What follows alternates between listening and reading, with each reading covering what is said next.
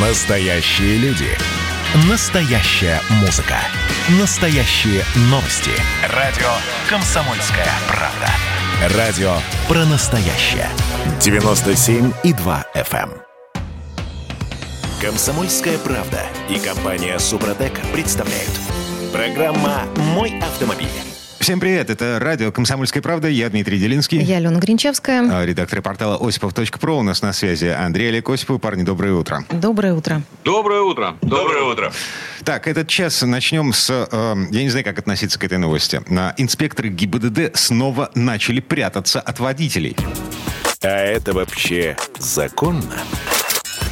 Шифруется, А где? В, кус- в шифруется. кустах, стесняюсь спросить? Слушайте, на- Да. да, машины без мигалок, без синих полос, не обязательно в кустах, просто на обочине и без опознавательных знаков. Снаружи совершенно обычные машины, внутри инспекторы в форме при исполнении. Э, В госавтоинспекции говорят, что такие патрули э, будут дежурить рядом с аварийными местами, например, там, где водители часто выезжают на встречку, и логика такая. В обычной ситуации водитель, увидев машину ГИБДД, может отказаться от опасного маневра или предупредит встречных водителей, помигав фарме. А гражданская машина, припаркована на обочине, никакого внимания не привлечет со всеми вытекающими отсюда последствиями. Логика железная вообще. Так.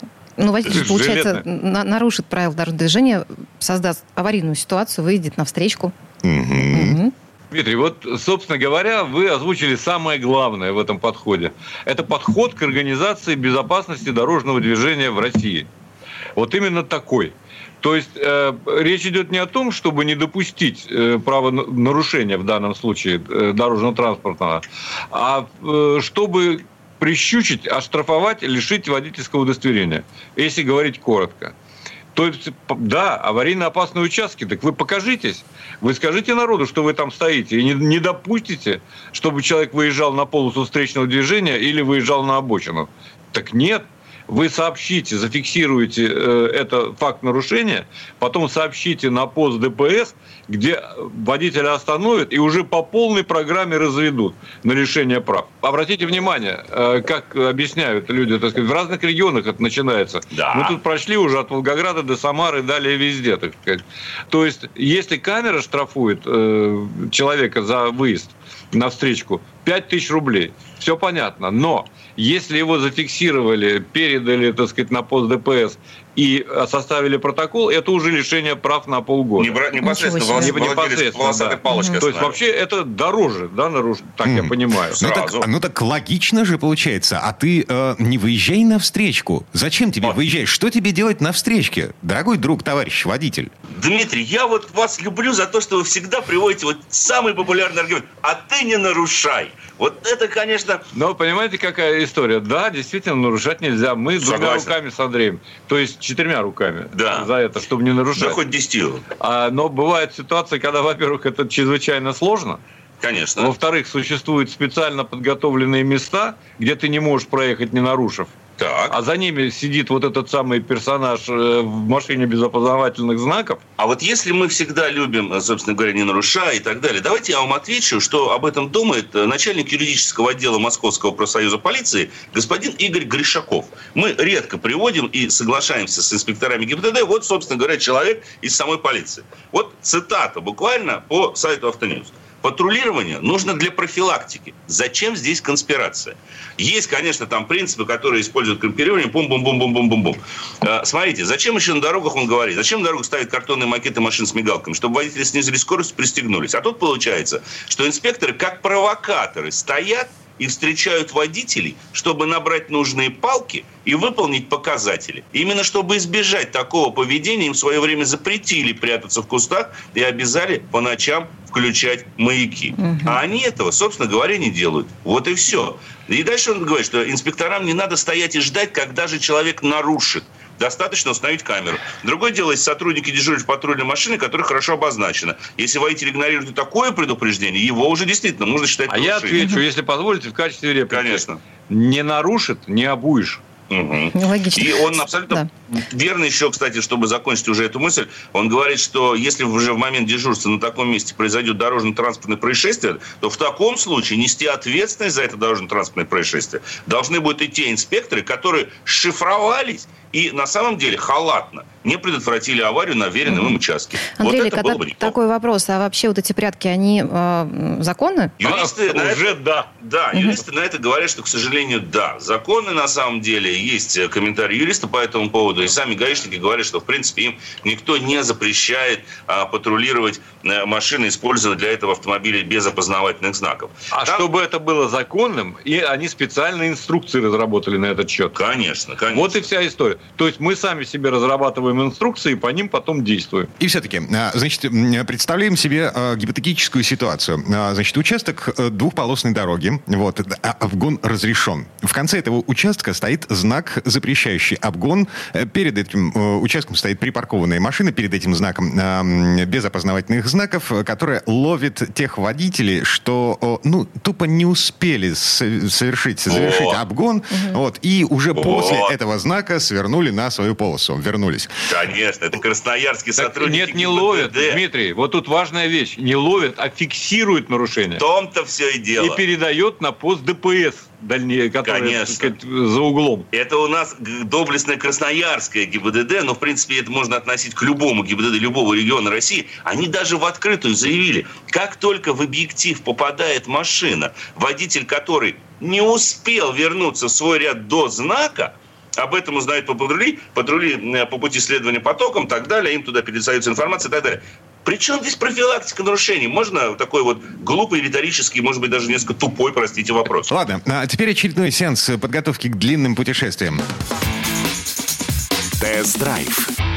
А, ну что, мы уже пришли к выводу, что лучший транспорт для того, чтобы уехать всей семьей в какой-нибудь мутаракань, это минивэн. Сегодня Конечно. трогаем руками э, еще одного француза. э, это Peugeot Traveler. Причем сразу в двух модификациях, которые нам удалось протестировать. Это, скажем так, практически базовая версия э, тревелера с 7, ну, 7-местным в данном случае салоном под названием Active Plus. просто Active называется. Стандартная колесная база, двухлитровый дизельный мотор, единственный 150 сил, который для него предлагается. Шестиступенчатая механическая коробка передач и, внимание, полный привод и увеличенный до 200 миллиметров дорожный просвет. Полный привод электронный или вискомуфта э, старая? Муфта, висящая на задней оси, электрически подключаемая. А, Подключается она при помощи шайбы, которая находится у вас под левой рукой рядом с рулем. Там два положения. Либо режим эко, в таком случае автомобиль остается всегда переднеприводным, либо режим авто 4 на 4. В таком случае как раз-таки эта муфта активируется. И если говорить о передаче крутящего момента, то, к сожалению, я должен все-таки сказать, до 100% момента может быть передано как на переднюю, так и на заднюю ось. Теоретически и практически в работе полного привода участвуют датчики системы АБС и датчики системы стабилизации. Они отслеживают скорость вращения колес и активируют тормозные суппорта на том колесе, которое, скажем так, крутится очень быстро. За счет этого происходит имитация блокировок, так называемых дифференциалов. Ну, хотя как таковых дифференциалов, жестких блокировок у автомобиля, конечно же, нет. Но в том числе и за счет этого перераспределяется момент как между осями, так и между колесами. Задержек при подключении нет, ударов при подключении нет. А, Муфта срабатывает абсолютно нормально и достаточно адекватно. Хорошо, что она не блокируется и сразу все 100% момента назад не дает. За счет увеличения дорожного просвета, чтобы вы могли выехать на проселок, к примеру, и попав в колею, из нее а, выбраться. Поскольку автомобиль, в принципе, предполагает именно активный вид отдыха. Ну, 20 сантиметров – это очень приличный дорожный просвет. Хотя должен справедливости ради отметить, что меня несколько настораживают стойки крепления пружин задней подвески. Дело в том, что это как два больших таких лопуха, которые висят в середине ступицы, а, и прям видно, как к ним прикреплена пружина. Расстояние вот от места как раз-таки крепления, нижней точки крепления пружины, оно чуть ниже самой ступицы колеса. Это отнюдь не 20 сантиметров, это гораздо меньше. Андрей, что с Стоит- расходом топлива? Расскажите, пожалуйста. Значит, реальный расход топлива у меня в городе машина абсолютно нулевая была. Мы первые, кто взяли ее на тест-драйв, поэтому здесь расход топлива повышенный. В городе она реально у меня расходовала около 10,5 литров на сотню. Это, при- многовато. Да, и, э, эта машина весит на, на минуточку 3,5 тонны. Конечно, конечно. 3,5 тонны – это большой, собственно говоря, восьмиместный автомобиль. А на трассе расход существенно меньше. Он составляет приблизительно 7,5-8 литров, но зависит от того, опять же, как ехать. Ну, про какие-то недостатки, связанные с эргономикой я уже говорил, хотя на самом деле я все-таки в конечном итоге смог присидеть за рулем этого автомобиля. Впрочем, нарекания небольшие к педальному узлу и к тому, как расположен рычаг КПП и то, что он обшит, скажем так, жестким пластиком остались. Другое дело, версия, э, которую нам также удалось протестировать буквально несколько дней, а, на ней мои коллеги съездили в Питер обратно, существовали путешествия, до Сартовала доехали и так далее. Это уже совсем другое дело под названием Peugeot Traveler VIP. VIP – это куда более длинная колесная база. Тут 7 мест. А в задней части салона расположены отдельно стоящие кресла, есть красивый столик выдвижной. Все обшито кожей, естественно, шторки, тонированные стекла и автоматическая в данном случае коробка передач. Правда, только передний привод. Мотор тот же, двухлитровый. Слушайте, а с горловиной бензобака, я помню, на предыдущих э, версиях этой машины были жалобы, потому что э, она находится на боковине, и вот левая сдвижная дверь, ее во время заправки открывать категорически нельзя. Если кто-то из пассажиров решит открыть дверь на, э, во время заправки, ну, конфуз. Да, это сохранилось. К сожалению, она по-прежнему находится слева на, на арке заднего левого крыла, но в случае с топ-версией, где дверь оборудована электроприводом, вы нажимая на кнопку, просто дверь не откроется. Там стоит соответствующий предупредительный датчик. В случае с механической, да, к сожалению, может, возможно такая ситуация, что будет вставлен пистолет, и кто-то решит, так сказать, открыть или ударить. Ну, тут нужно быть аккуратнее, и именно для этого у машины две сдвижные двери, справа и слева. Угу. Ладно, так или иначе, э, продолжаем готовиться к летнему сезону. О других машинах, предназначенных для больших длинных путешествий, поговорим в следующий раз. Андрей Лекосипов, редактор портала «Осипов.про» были у нас на связи. Парни, спасибо, хорошего дня. Спасибо. Всего доброго, дорогие друзья. Удачи на дорогах. Спасибо, берегите себя. А мы вернемся в эту студию буквально через пару минут. Ну а в следующей четверти часа у нас Юрий Сидоренко. Будем разбираться в том, что еще может гудеть в машине, кроме мотора, и какие неприятности может принести этот звук вжж. Красное на черном. Красное на черном. Там, где вода? И в небе смешки ломаных стрел. Я руки протягивал вверх, я брал молнии в гость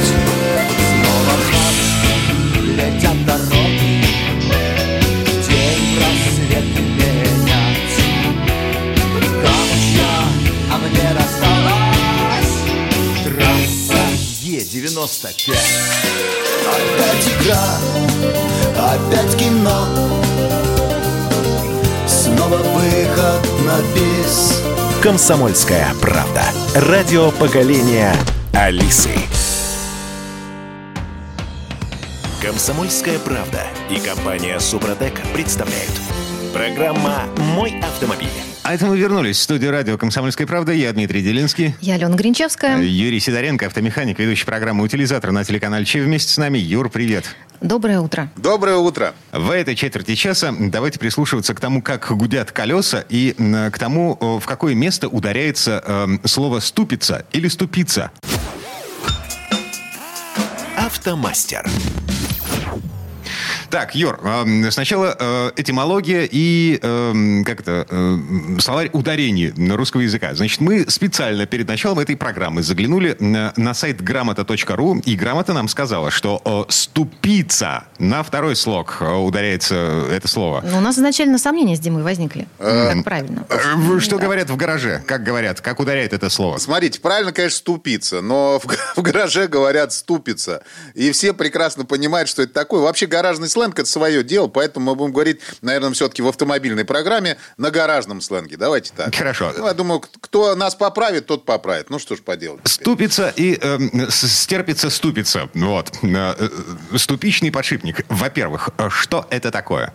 Ты вот мне сейчас вопрос задал. Тебе вопрос должна была Алена задать, подшип... я понимаю. Не-не-не, все нормально. Что это такое? Это подшипник ступицы, который стоит на ступице, который передает вращение. Простите. Ну как?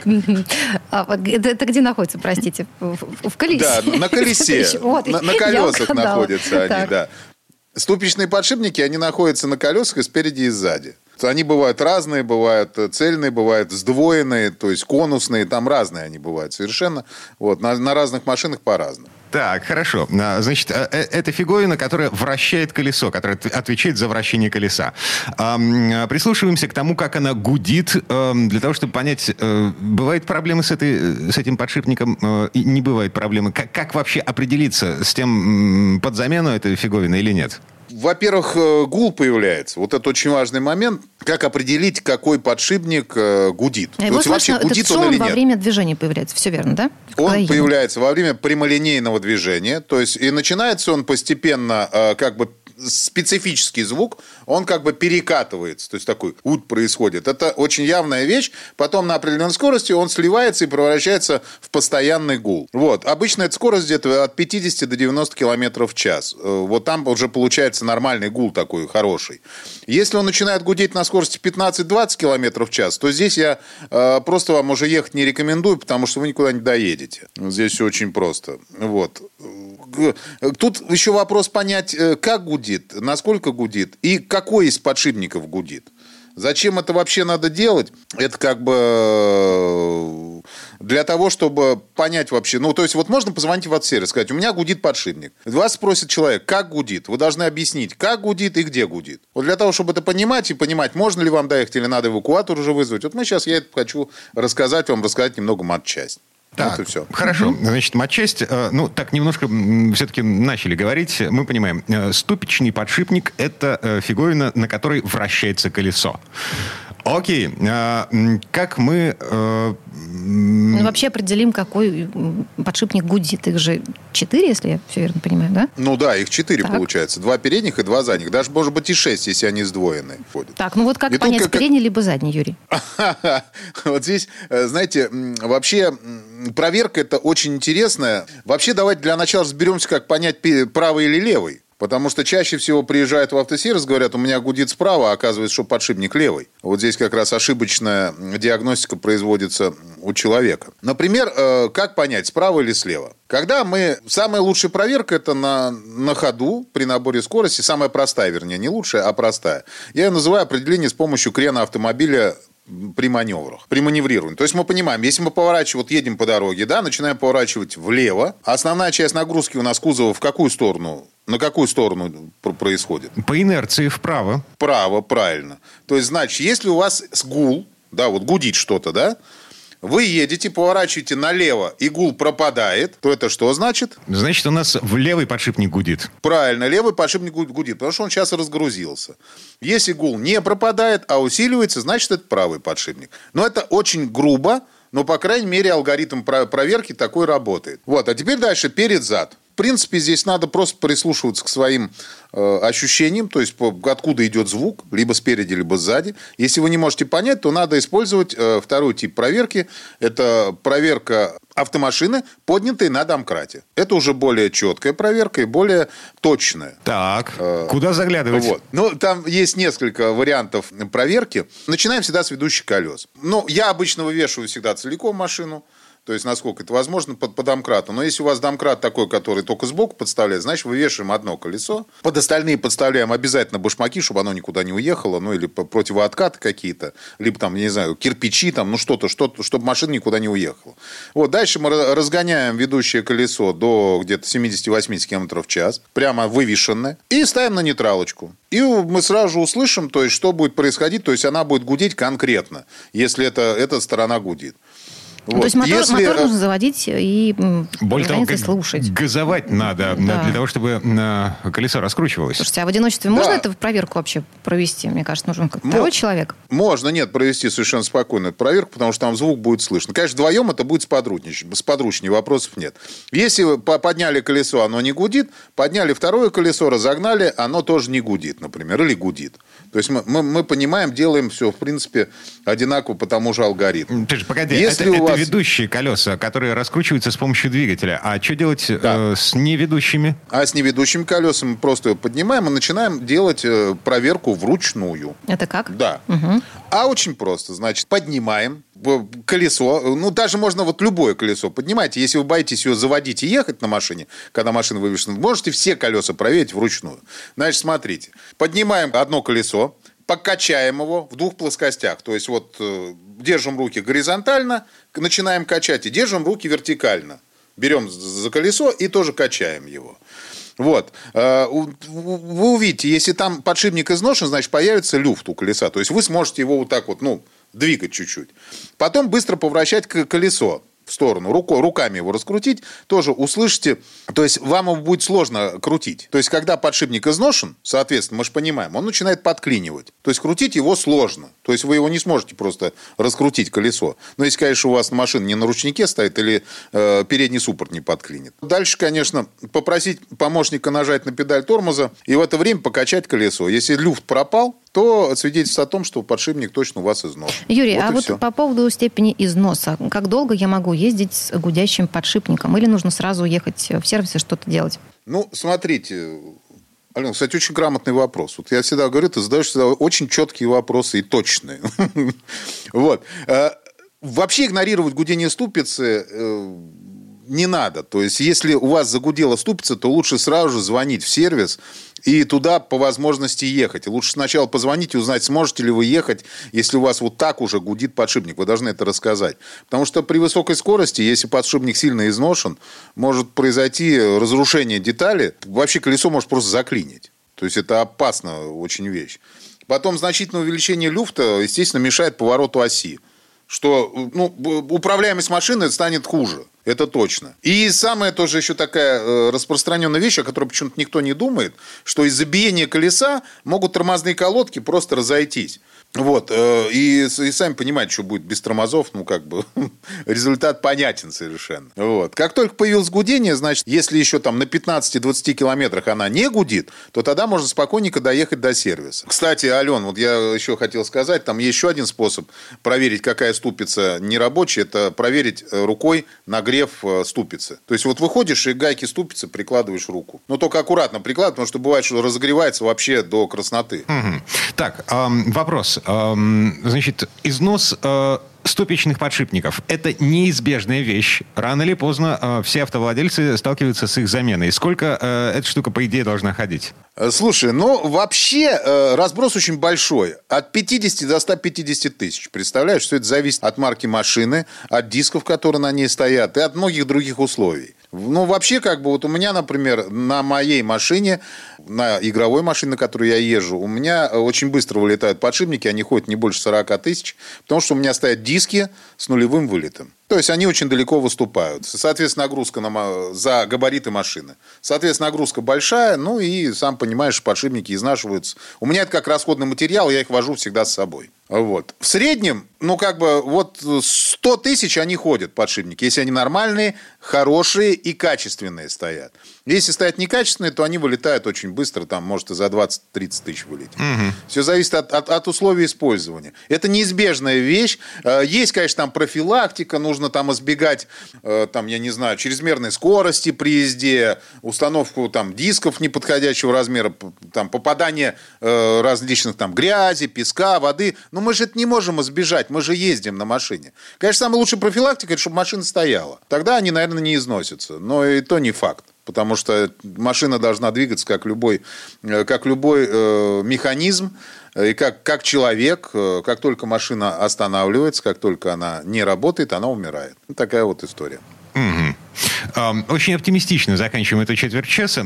Э, Юрий Сидоренко был у нас на связи, автомеханик, ведущий программы «Утилизатор» на телеканале Че. Юр, спасибо, хорошего дня. Спасибо. Большое спасибо, всем удачи. А мы вернемся в эту студию буквально через пару минут. В следующей части программы к нам присоединится Федор Буцко. Поговорим о том, как правильно отмыть машину после зимы.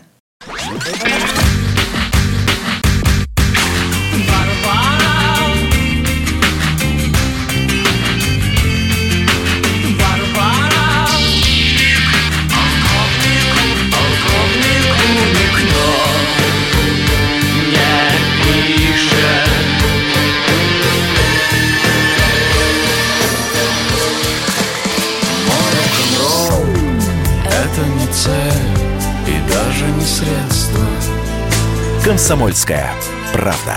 Радио «Поколение Битва». «Комсомольская правда» и компания «Супротек» представляют. Программа «Мой автомобиль». А это мы вернулись в студию радио «Комсомольская правда». Я Дмитрий Делинский. Я Алена Гринчевская. А Федор Буцко у нас на связи. Федь, доброе утро. Доброе утро. Доброе утро. А В этой четверти часа а, давайте попробуем задуматься над тем, когда же мы машин-то мыли в последний раз. Уж не зимой ли? Дорожные истории. Так, а, я вроде как помню, что э, когда у нас было первое потепление, вот такое... Что для тебя, жителя Петербурга, потепление весной, а, скажи? Плюс 15. Вот, это было в начале апреля, и вот, по-моему, тогда я как раз помылся последний раз. Помылся, да, вот это тоже замечательно, вот эта возвратная частица, когда ты говоришь про автомобиль, помылся. Ну, вот вопрос, Дим, это мытье было каким? Обычным, как, как всегда, А, или каким-то особенным? Тол- Только сбить грязь, вот, э, собственно, больше ничего. Я, я понимаю, что после зимы... м, Нужно ну, что-то большее. как Генеральную уборку нужно провести в машине. Федор? Как, как, как дома, как на улице, как, как субботника, э, так, так и в машине тоже, тоже нужно, нужно ее мыть. И я знаю, что есть очень много мнений. Кто-то скажет, что вот весной там остатки соли, а вы там начнете. Это только лишняя коррозия. В общем, мыть машину нужно. Причем мыть надо не только кузов, лакокрасочное э, э, покрытие кузова, стекла и бампера. Нужно мыть, например, колеса. Это очень важно для алюминиевых дисков. Мы же все любим вот эти легкосплавные диски. Кстати, почему-то большинство думает, я столкнулся с этим недавно, что они колеса легкосплавные, поэтому они легче, чем, например, э, штампованные стальные. Вот, э, и они на самом деле тяжелее, конечно. Но у них там Они да, сплав- толщина сплав металла, легкий, да. Вот. Сплав легкий, вот, но колеса тяжелее. Погоди, они, они же, они же не ржавеют. да, они не ржавеют и смотрятся хорошо, и вот э, это здорово. Я тоже, у меня, например, зимний комплект на, на, на одной из машин, он на штампованных колесных дисках, а другой на литых. Я всегда тоже жду, когда наступает весна, уже сейчас поставили себе красивые колеса. Нужно алюминий тоже чистить, причем на нем не только грязь оседает, на нем остается такая пыль от тормозных колодок, которую надо очищать. Не отцарапывать, не отдирать, не отбивать, чтобы ну, не, не испортить ваши красивые колесные Так, погоди, диски. а, значит, в шиномонтажах есть э, такие металлические щетки, которыми они продирают э, диски перед установкой э, свежей резины. Чистить вот конечно, да. Ну, ну, ну да, что же делать? Куда же деваться? ну, лучше, конечно, мыть. Э, Лучше сначала сбить всю крупную грязь можно там мойкой высокого давления, а после этого попрыскать. Есть множество различных средств для того, чтобы почистить диски. Щеткой железной это обычно чистят внутреннюю часть. Это важно для того, чтобы правильно сделать э, балансировку колеса, иначе с грязью вам отбалансируют так, что когда грязь э, значит, отлетит, то у вас колесо будет разбалансировано. Это Мгм. тоже нужно Слушайте, а если делать, я не но бывает- хочу заниматься этим всем сама? Вот мойка такая после зимы, она прям стоит каких-то непомерных денег на Ну автомойке? да, она обычно дорогая. Ну, смотря, что вы хотите. Но э, дело в том, что сейчас довольно распространен, вот обычно это называется теперь словом детейлинг. Такая подробная мойка. На самом деле, это, если хорошо делать и правильно химию использовать, и ру- руки растут откуда надо, то это очень классная вещь. Потому что вы действительно можете и придать машине хороший внешний вид, и поддержать ее техническое состояние. Потому Что, что в это входит? Эм, на- то есть машину не только помыли шампунем, но и... Ну, знаете, когда вот, например, раньше это распространено, делают антикоррозионную обработку кузова. В этом случае моют э, колесные арки, там, днище автомобиля перед тем, как покрывать вот этим антикоррозионным слоем. Потому что в машине же очень много всяких там э, ниш, каких-то там внутренних частей и так далее, там снизу. Мы же не моем машину снизу никогда. А вот когда делают антикор, то как раз моют снизу. Это тоже важно. Но я не призываю вас сейчас ехать на мойку, где вам на подъемнике ее будут поднимать и, и мыть. Конечно, это все очень дорого и довольно сложно, и время это требует. Но, тем не менее, а, допустим, важно за- заботиться о резинках. Потому что вот эти все резинки, они тоже рассыхаются. Для них есть множество разных э, средств для того, чтобы, вот, собственно, ну, там разного рода силиконовый воск, например. И э, это помогает им не растрескиваться. Они будут лучше работать, дольше вам служить, А насколько меньше хватит это- этой внутри. обработки, Федор? То есть на лето жаркое вдруг оно будет у нас в этом году? Ну, на полгода, на год это точно хватит. Но на полгода в любом случае, если правильно сделать, то есть ее отмыть, обезжирить, а, попрыскать а, этим, допустим, воском и натереть, будет хорошо. Ну, вот все резинки в машине я, например, обязательно обрабатываю. Просто это важно для того, чтобы, ну, скажем, там зимой или там, когда вот меняется температура, чтобы не, эти двери не примерзали к резинкам, не нужно было дверь выдирать, а, чтобы летом это все не скрипело, там, чтобы это все хорошо закрывалось и изолировало машину от там, грязи, пыли и так далее. Да. Так, Очень важный момент. После зимы нужно мыть стекла не только снаружи, и изнутри. На них, если вам не лень, вы возьмете салфетку и начнете их тереть, вы поймете, почему. Да? На них вот от дыхания, от перепадов температуры, от пыли, которая летала и так далее, на них много чего оседает. Это не всегда видно глазом, но она, они довольно грязные, они на самом деле портят э, даже ну, обзорность, может быть, на 1-2%, но тем не менее, то есть прозрачность стекла меняется. Для этого тоже есть специальные средства, и химия, и всякие микро, микрофибровые платочки и так далее. То есть это нужно делать. Конечно, здорово это сделать, э, как вот а, хочет сделать это Алена, или там подумывает, не сделать ли это в, в хорошем сервисе, где вот, ну, вам не нужно покупать там несколько банок для того, чтобы это вам для резины, а это вам для шин, а это вам для стекол, а это для пластика, а это для кожи и так далее.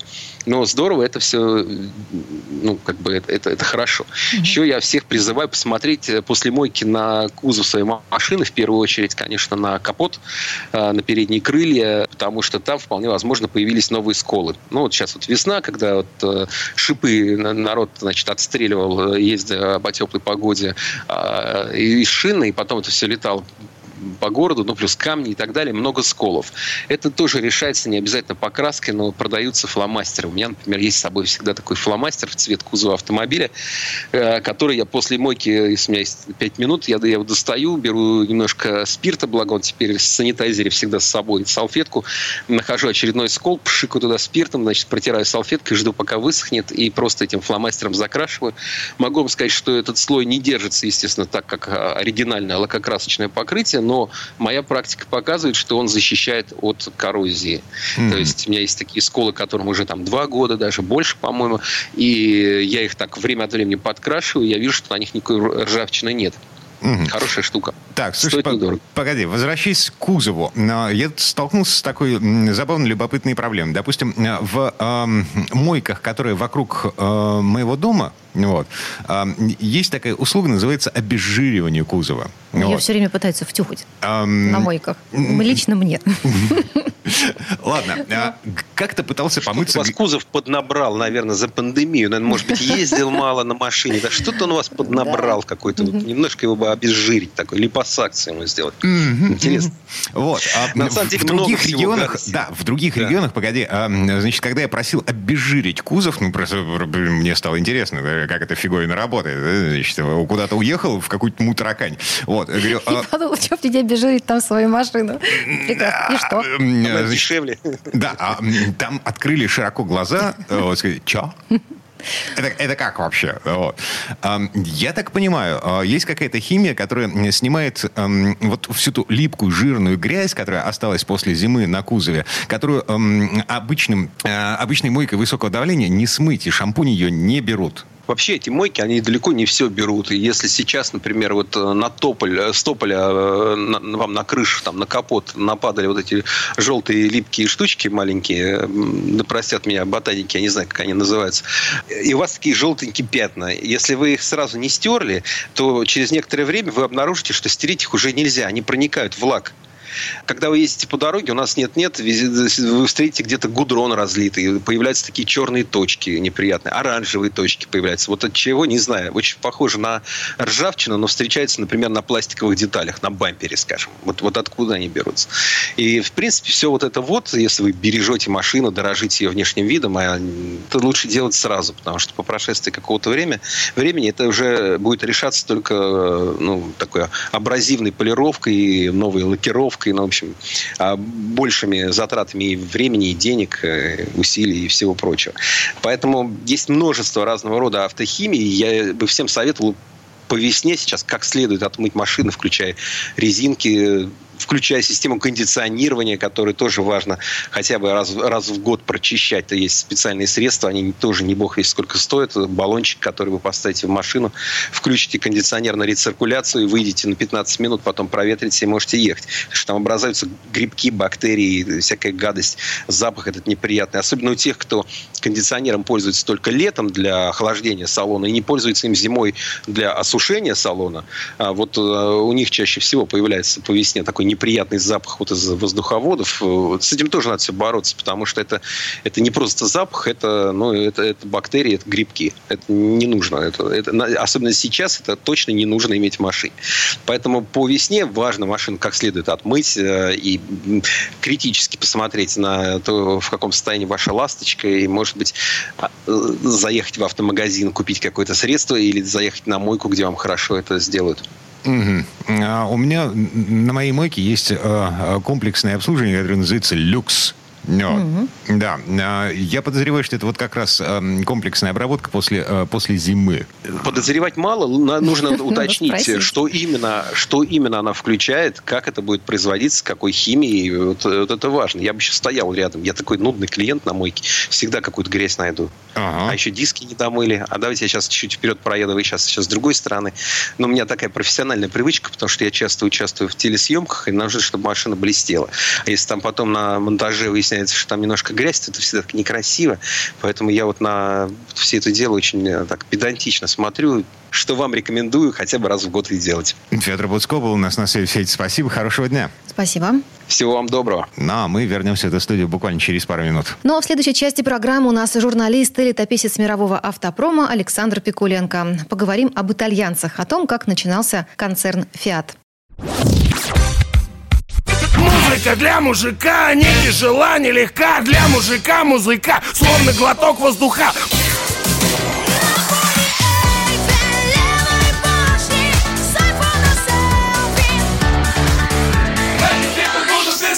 Комсомольская правда.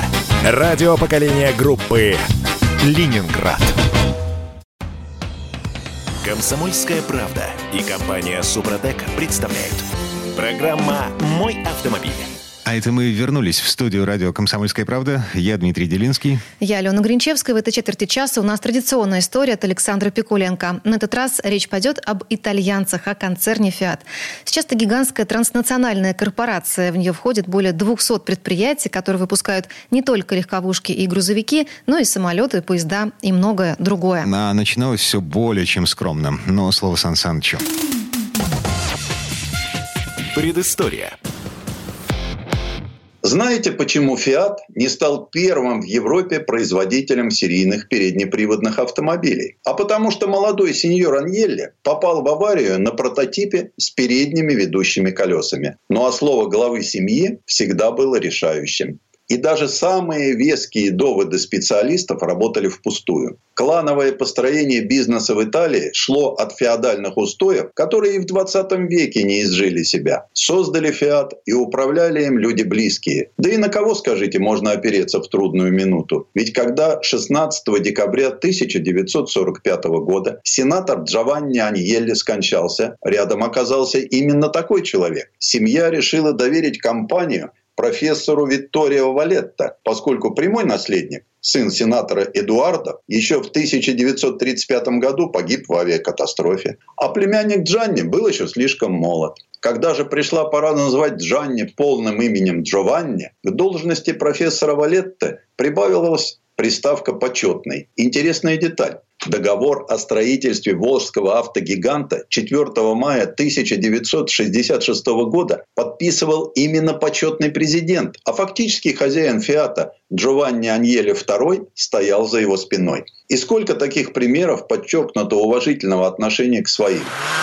Первым управляющим «Фиата» был граф Карло Бескаретти ди Руфиа, личность насквозь автомобильная. За какую бы область он ни брался, за журналистику, рекламу, моделизм или коллекционирование, везде он добивался успеха. Автомобили, которые граф начал собирать в 1932 году, не без помощи «Фиата» переехали в прекрасное здание на Корсо Юнита в Турине. Новый музей был данью уважения семьи не только графу Карла, но и его отцу Роберто Бескаретти, которому, собственно, и принадлежала мысль создать «Фиат». Немало экспонатов музея имени Карла Бескаретти ди Руфиа с радостью заполучила бы сама компания.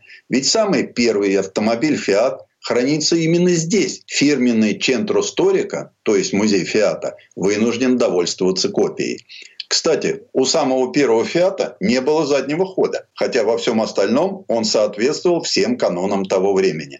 Ездаки сидели в нем по французской моде визави, то есть лицом к лицу. Двигатель с передачей располагался под сиденьем, а за управление отвечал штурвал. К штурвалу крепился рожок с грушей. Так что помимо удовольствия ехать спиной к опасности, передние пассажиры регулярно получали в лицо надрывное кряканье гудка. А самое интересное, что первый «Фиат» вовсе не был «Фиатом». Его спроектировал инженер Арестит Фачиоли для братьев Чайрана, туринских производителей велосипедов. Только они собрались строить автомобили, как появилась веселая компания – кавалерийский офицер Джованни Аньеле, граф Деруфия, граф Де Брикерзарина и денежный мешок Густав Деленс. И в одночасье полсотни рабочих, а также сами братья Чайрана за какие-то 30 тысяч лир стали сотрудниками Туринской автомобильной фабрики. В конце XIX века в Турине уже ходил трамвай – но никому и в голову не приходило, что здесь, в первой столице Италии, где в 1861 году король Викторио Эммануил провозгласил объединение государства, сотню лет спустя будут праздновать юбилей новой империи – автомобильной. Патриархально-помещичья страна мучительно перерождалась в промышленную державу. Италия русских художников противилась Италии оружейника Ансальдо. Венецианские гондолы восставали против самых совершенных в мире броненосцев. Опера Пучини, вызывавшая триумф Ласкала, против передатчиков Маркони. Фиат подведет всему этому черту, утвердившись практически во всех областях от банковского дела и электроники до футбола и атомной энергетики. Турин с его величественными соборами и роскошными дворцами станет столицей промышленной империи семьи Аньелли. И если над убранством тронного зала Королевского дворца трудились потомственные мебельщики Пьемонта, то королевский поезд для Виториева и II уже делал фиат. В автомобильном мире после предприятия братьев Чайрана Фиат поглотил Ауто Бьянки в 1955 году, Феррари и Лянча в 1969, Альфа Ромео в 1986 и Мазерати в 1993. И в это же время шло еще и глобальное расширение. Заводы появляются в Северной Америке Австрии, России, Испании, Польше и Германии. Кстати, редчайший броневик «Фиат» выпущенный в американском городе, сохранился и стоит в Москве в Центральном музее вооруженных сил. Границы территориальные и политические Фиат всегда преодолевал с легкостью. Не забывайте, ведь мы говорим об итальянцах, которые умудрились вступить в Первую мировую войну на стороне Германии, а закончить ее в рядах победителей стран Антанты. Так что знаменитые полуторки Fiat 15 Ter, ставшие прообразом первого грузовика, АМФ-15 поставлялись армиям всех воюющих сторон. А случай с ВАЗом – хрестоматийный пример гибкости итальянского мышления. В разгар холодной войны был заключен контракт на продажу враждебному блоку не разового комплекта оборудования и не лицензии на конкретную машину, а на целый комплекс, включающий в себя и две модели автомобиля, и технологии, и заводское оборудование, и ноу-хау на сопутствующие предметы. Да и не только с Советским Союзом дружил «Фиат». В 1950-м началось производство в социалистической Югославии. Да и свой польский филиал Турин никогда не забывал. Такая интернациональная политика «Фиата» логично привела к созданию всемирного автомобиля «Палео», первого в своем роде после Форд Т. Ведь еще в 20-е годы общие взгляды сблизили двух некоронованных королей – Джованни Аньелли и Генри Форда. Сенатору всегда импонировала фордовская идея массового автомобиля. Ее осуществлению не помешали даже бурные 30-е и 40-е. Не бывает белого без черного, одно помогает нам ощутить глубину другого. С приходом к власти Муссолини начался не только фашизм, но и индустриализация Италии. Мощные концерны, действующие на рынке сегодня, это следствие мер, проводимых правительством Муссолини по укреплению промышленности. В отличие от Генри Форда или японских автопромышленников, руководители Фиата никогда не забывали авторов своих моделей. Инженерами гордились. Вообще-то, пожалуй, половина всех конструкторов итальянского автопрома прошла через Фиат. Витторио Яна, прославленный создатель авиадвигателей и гоночных машин Альфа-Ромео, начинал младшим чертежником. Бертарионе из Лянча до этого уже разрабатывал гоночные «Фиаты». А сам Винченчо Лянча начинал даже не у Аньелли, а у братьев Черрана – даже гордые и независимые Торре Бугатти однажды подумывал подрядиться строить двигатели для «Фиата». Все они варились в одном котле. Всех их объединяла любовь к автомобилю. Предыстория. Сан Саныч, спасибо. Это был Александр Пикуленко, летописец мировой автомобильной индустрии. У нас на этом все на сегодня. Алена Гринчевская. Дмитрий Делинский. Берегите себя. Программа «Мой автомобиль».